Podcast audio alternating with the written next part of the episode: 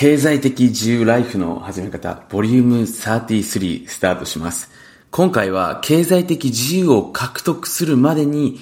必ず起きる悪魔のステージに関してです。まあ、簡単に言うと、経済的自由を目指して多くの人が、まあ、いろいろとビジネスを始めたりとか、まあ、投資を始めたりとか、まあ、節制をしたりとかね、いろんな活動をすると思うんですけれども、実際にまあこれはあまり知られてない話にはなると思うんですけども、経済的自由を構築していくときに、いろんな魔物と言われているものに出会うことになるわけなんですね。で、その知らざる真実に関してね、今日はお話をしていけたらなというふうに思いますので、ぜひ今回もね、最後まで必ず聞いていただけるとね、あなたのこれから資産構築をしていくときに、あ、こういったものが今起きそうなんだな。逆に起きた時にも、あ、今こういうステージにいるんだなってことが全てわかるようになりますので、ぜひ今回のね、音声、まあ多分他では聞けない内容になっていますので、楽しみに聞いていただければなというふうに思いますが、まあその前にね、先週1週間の振り返りということでね、まあ実際も僕自身、あのー、まあ毎週1週間ね、えー、自分の1週間を眺めてみて、今週学んだことだったりとか気づいたこと、えー、ぜひ一緒に振り返っていただけるとね、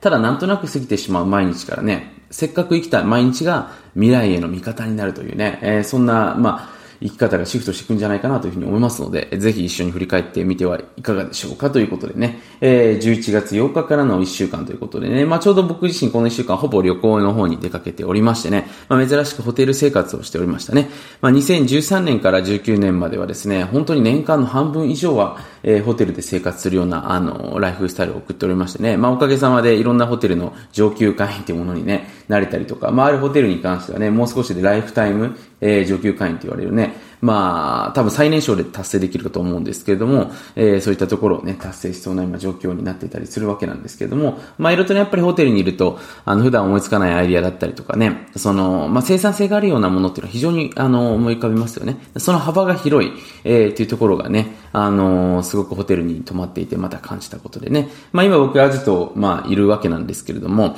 まあ、そこで思い浮かぶようなものとはまたちょっと別のジャンルのものがね、たくさん思い浮かんできたので、まあ、ホテルもね、やっぱりいいなということをですね、しみじみ、えー、再確認した1週間だったんじゃないかなというふうに思っております。あとね、ちょうど昨日ですよね、出版記念講演会ね、まあオンラインで開催させていただきましたけど、本当にね、えー、たくさんの方にご来場いただいてね、まあたくさんの方から、まあいろんな感想もそうですけれども、あの人生が前向きになったとね、で、人によってはですね、収入が上がりましたとかですね、いろんな声を、えー、頂戴してですね、非常に、えー、嬉しかった次第ですのでね、また引き続き、あのまあこうやったね、一方通行での発信ではなくて、まあ僕のオンラインのね、そのセミナーを受けたことある人わかると思うんですけれども、その、その中でね、あなたの脳を鍛えるっていうのがね、僕の、その潜在意識をね、活性化させるっていうのが僕のこのライブのね、コンセプトですので、ぜひそういったところもね、あのー、これからの、まあ、活動の中で行っていけたらなというふうに思いますので、ぜひ楽しみにしていてください。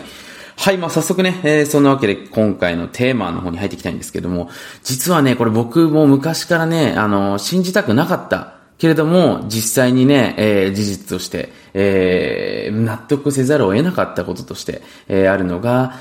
そのやっぱり魔物っていうものがね、お金持ちになる過程で絶対に出会ってしまうわけなんですよね。で、どういうことかというと、例えばね、その資産を構築していくとき、自分が収入を増えていくと同時にですね、えー、周りに変な人たちも集まってくるわけですね。わか、すごくわかりやすい話ですよ。で、まあ僕のところに投資するとこれだけ増えますよってことでね、えー、まあ変な人たちがあなたからお金を奪うような、えー、お誘いをしてきたりするわけですよね。まあこれね、一番わかりやすい話なんですけれども、まあ一つね、例として挙げさせていただくわけなんですけれども、こういった形でね、要はお金持ちになっていくと、そその生物的にも魅力的なわけですよ。こいつから横取りしたらなんか俺お金もらえるんじゃないかなとかですね。まあいろんなこと人っていうのは考えてしまうわけなんですよね。なので、えー、今日はですね、その今例に出したもの以外でもね、たくさんのものっていうのがありますので、それについて今日はね、話をしていけたらなというふうに思いますので、逆に言うとここだけ分かっておけば、その、この魔物を避けていくこともできます。なのでね、えー、僕もね、いろんな経験してきておりますので、えー、シェアさせていただければなというふうに思っております。で、まずですね、一番まず人から起きる問題っていうのが、まあ、人から起きる問題っていうか、その、一番起きる魔物ですよねって何かっていうと、結局人があなたに対して何かをしてくることなんですね。まあ、これが要は、もうと本当にことの、あの、発端というかですね、これから起きることなんですよ。なので、例えばあなたがね、どんなに人の幸せを願ってね、いいビジネスをしていたりとかね、どんなに素晴らしいことをしていたとしても、変な人っていうのは、どんなに良い波動を持っていても必ずやってくるわけなんですね。で、これ僕もね、僕いい人だからそんな変な人来ないんじゃないかなっていうふうにずっと思ってたんですけども、それでもやっぱり来るわけなんですよね。で、幸いにもね、僕は投資系の詐欺に関しては一度も会ったことがないですし、その人をあんまり信用しないので、そのいきなり話してくる人ですよ。なので、まあそういった人たちに一切お金をね、預けたりとか何かすることっていうのはなかったので、そういった被害に遭うことはなかったんですけれども、ただね、自分の身内からも起きてくる場合っていうのがあるわけなんですね。で、これ実際に僕も経験があったんですけども、僕もね、あのー、まあ会社がどんどんどんどん伸びていって成長してきた時に、自分のやっぱ社員がですね、気づかないうちに横領っていうのをしてたんですね。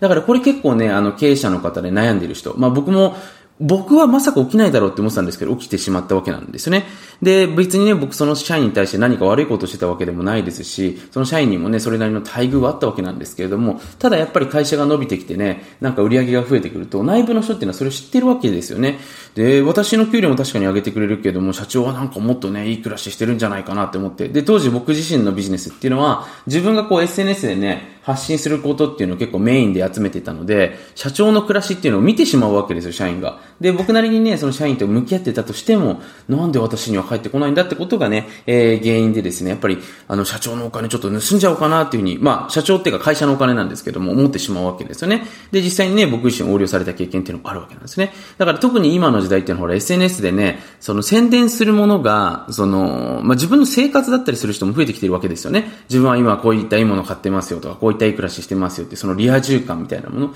で、それを自分の内部の人とかチームの人が見たときに、どう思うのかっていうのをしっかり考えておかないと、これ問題が起きてしまうわけなんですね。まず一つ目に起きてくるのが、その自分の身内の人ですね。資産構築してきた時に自分の身内の人が、なんか私には何ものしくしてくれないじゃんって思ってしまうわけなんですね。だこれに対しては、やっぱりその人それぞれ求めているものっていうのが違います。で、当然ね、一緒に仕事していくときに資産構築っていうのを求めている人もいれば、自分のことを理解してほしいっていう人もいればね、いろんな人がいるんですけれども、しっかりやっぱりね、話を、えー、していくっていうことが非常に重要になってきますよね。で、まずその1、横領です。これ結構ね、高確率で多い。で、次起きるのが未払いですよね。未払いくん。未払いくん。で、僕はお金の貸し借りっていうのはしないんですけれども、例えばビジネスパートナーだったりとか、僕の場合はね、ペイパルっていう会社にね、えー、約1000万ぐらい、あのー、まあ、盗まれたって言ったらあれですけど、資金を、あの、没収されてしまってるんですけれども、これはね、えー、僕も起きるとは思いませんでしたよね。やっぱり僕も健全なビジネスしてますし、悪いことしてないのに突如、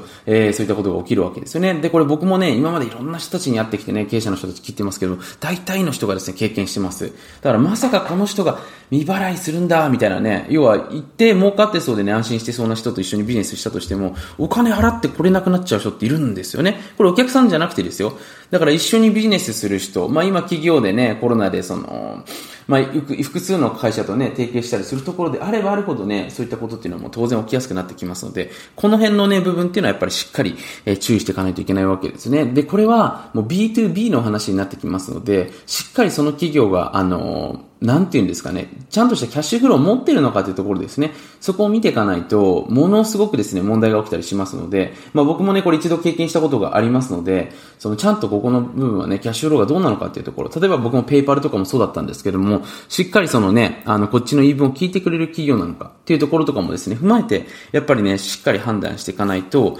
えー、勝手にですね、お金の方を没収される、まあ未払いっていうのが起きたりすることもありますよということでね、えー、ぜひ注意していただけたらなというふうに思いますよね。で、次、これが妬みとかやっかみとかですよね。で、日本だとね、特にこういったものが多くてですね、まあ僕も最近はね、そんなに自分が表に出てくるようなビジネスをしなくてもうまく回るようになってきたので、あの、そういったことはないんですけれども、まあ僕の友達とかでもよくあるのが、やっぱりその YouTube とかね、今 SNS で自分のことを宣伝していくとですね、当然それに対してね、刺身の法則っていう形でね、いいって思ってくれる人もいれば、あんまりよく思ってくれない人もいるわけなんですね。で、このよく思ってくれない人たちがですね、いろいろ悪口書いたりとか、いいことしててもですよ、会ったことがないがゆえにね、変なこと書いて、そこを逆にね、うまくマーケティングにして、要は自分の土俵を使って商売する人たちが増えてくるわけなんですね。僕も何回も真似されたことがあります。僕はね、悪口を書かれたことはあんまりないんですけれども、僕がやってきたことを完全丸パクリしてですね、えー、やられる機会っていうのもですね、今まで何度も経験しております。まあもちろんね、えー、それによって本物が逆に輝くっていうののもあるんですけれども、ただなんかその、マネタイズされた時に、あいつはダメだみたいななんかいろいろ言う人もいるので、そういうのちょっと良くないですよね。はい。なので、こういった妬みとかっていうのもですね、起きてきやすいですよってことですね。で、これはどういうふうに対処するかというと、もう自分もそのステージまでやってきたんだなってことをですね、えー、受け止めてあげるってことですよね。えー、もう、そんなね、刺身の法則っていうのがありまして、まあ、やっぱりね、世の中には自分のことを応援してくれる人もいれば、半分ぐらいは中立の人、で、半分ぐらいは嫌いな人がいるってことを理解した上で、えー、これから取り組んでいくといいですですよね。で、あんまり気にしないっていうことが、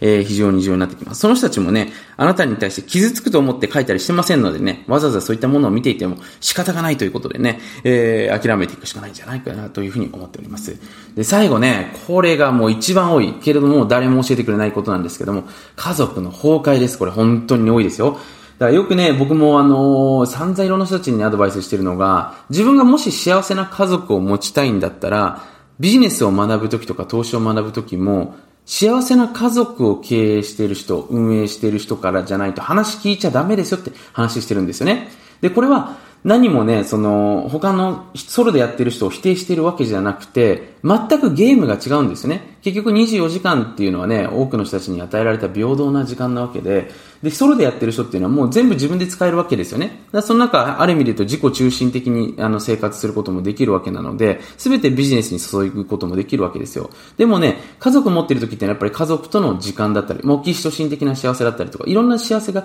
えー、含有されているわけですよね。だからちょっとですね、その時間のね、やり方だったりとか、ビジネスの仕方だったりとか違ったりするんですよね。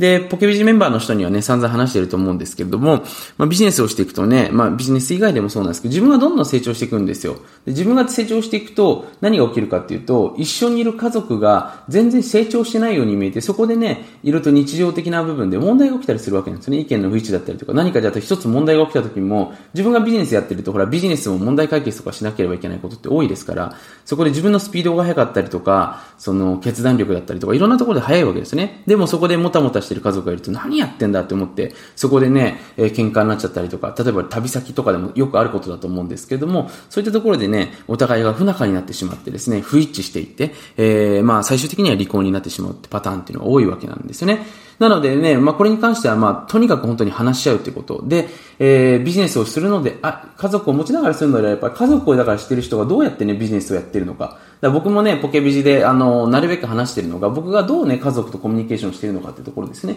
自分のビジネスの話とかもそうだと思うんですけど、今の時代ってね、自分でビジネスしていくときって、その、ある意味で言うとですね、あの、いくらでも自営業の場合仕事できるわけですよ。だからその辞め時とかも含めてね、どういうふうに、あの、家族との時間を過ごしつつも、自分のビジネスの方をうまくつなげてってるのか、で、そこから家族の理解を得てるのかっていうのを理解しないと、自分は稼いでってるのになんか家族は使っててね、何にも分かってくれないってことで問題になるわけなんですよね。だからここは本当にね、教えてくれる人いないです。だから逆に言うと僕のところに今、結構経営者の方からね、相談が来る質問が多い、多分ベスト3に入るのがここなんじゃないかなというふうに思っております。はい。まあ、以上がですね、まあ、ビジネス、まあ、資産を構築していくときに起きる、本当にフレーズということでね、特に大事な人から裏切られちゃったりとかね、本当に口論になっちゃったりとかして、まあ、取り返しにつかないことになってしまう方っていうのもね、僕もたくさん見てきましたので、本当にね、あの、一気に、だからやらない、まあ、今ね、あの、SNS とか、まあ、仮想通貨とかみたいにね、こう、一攫千金みたいな感じでね、えー、逆転できるような、あの、ものっていうのをね、まあ、インターネット上でよく見かける機会って増えてきたと思うんですよね。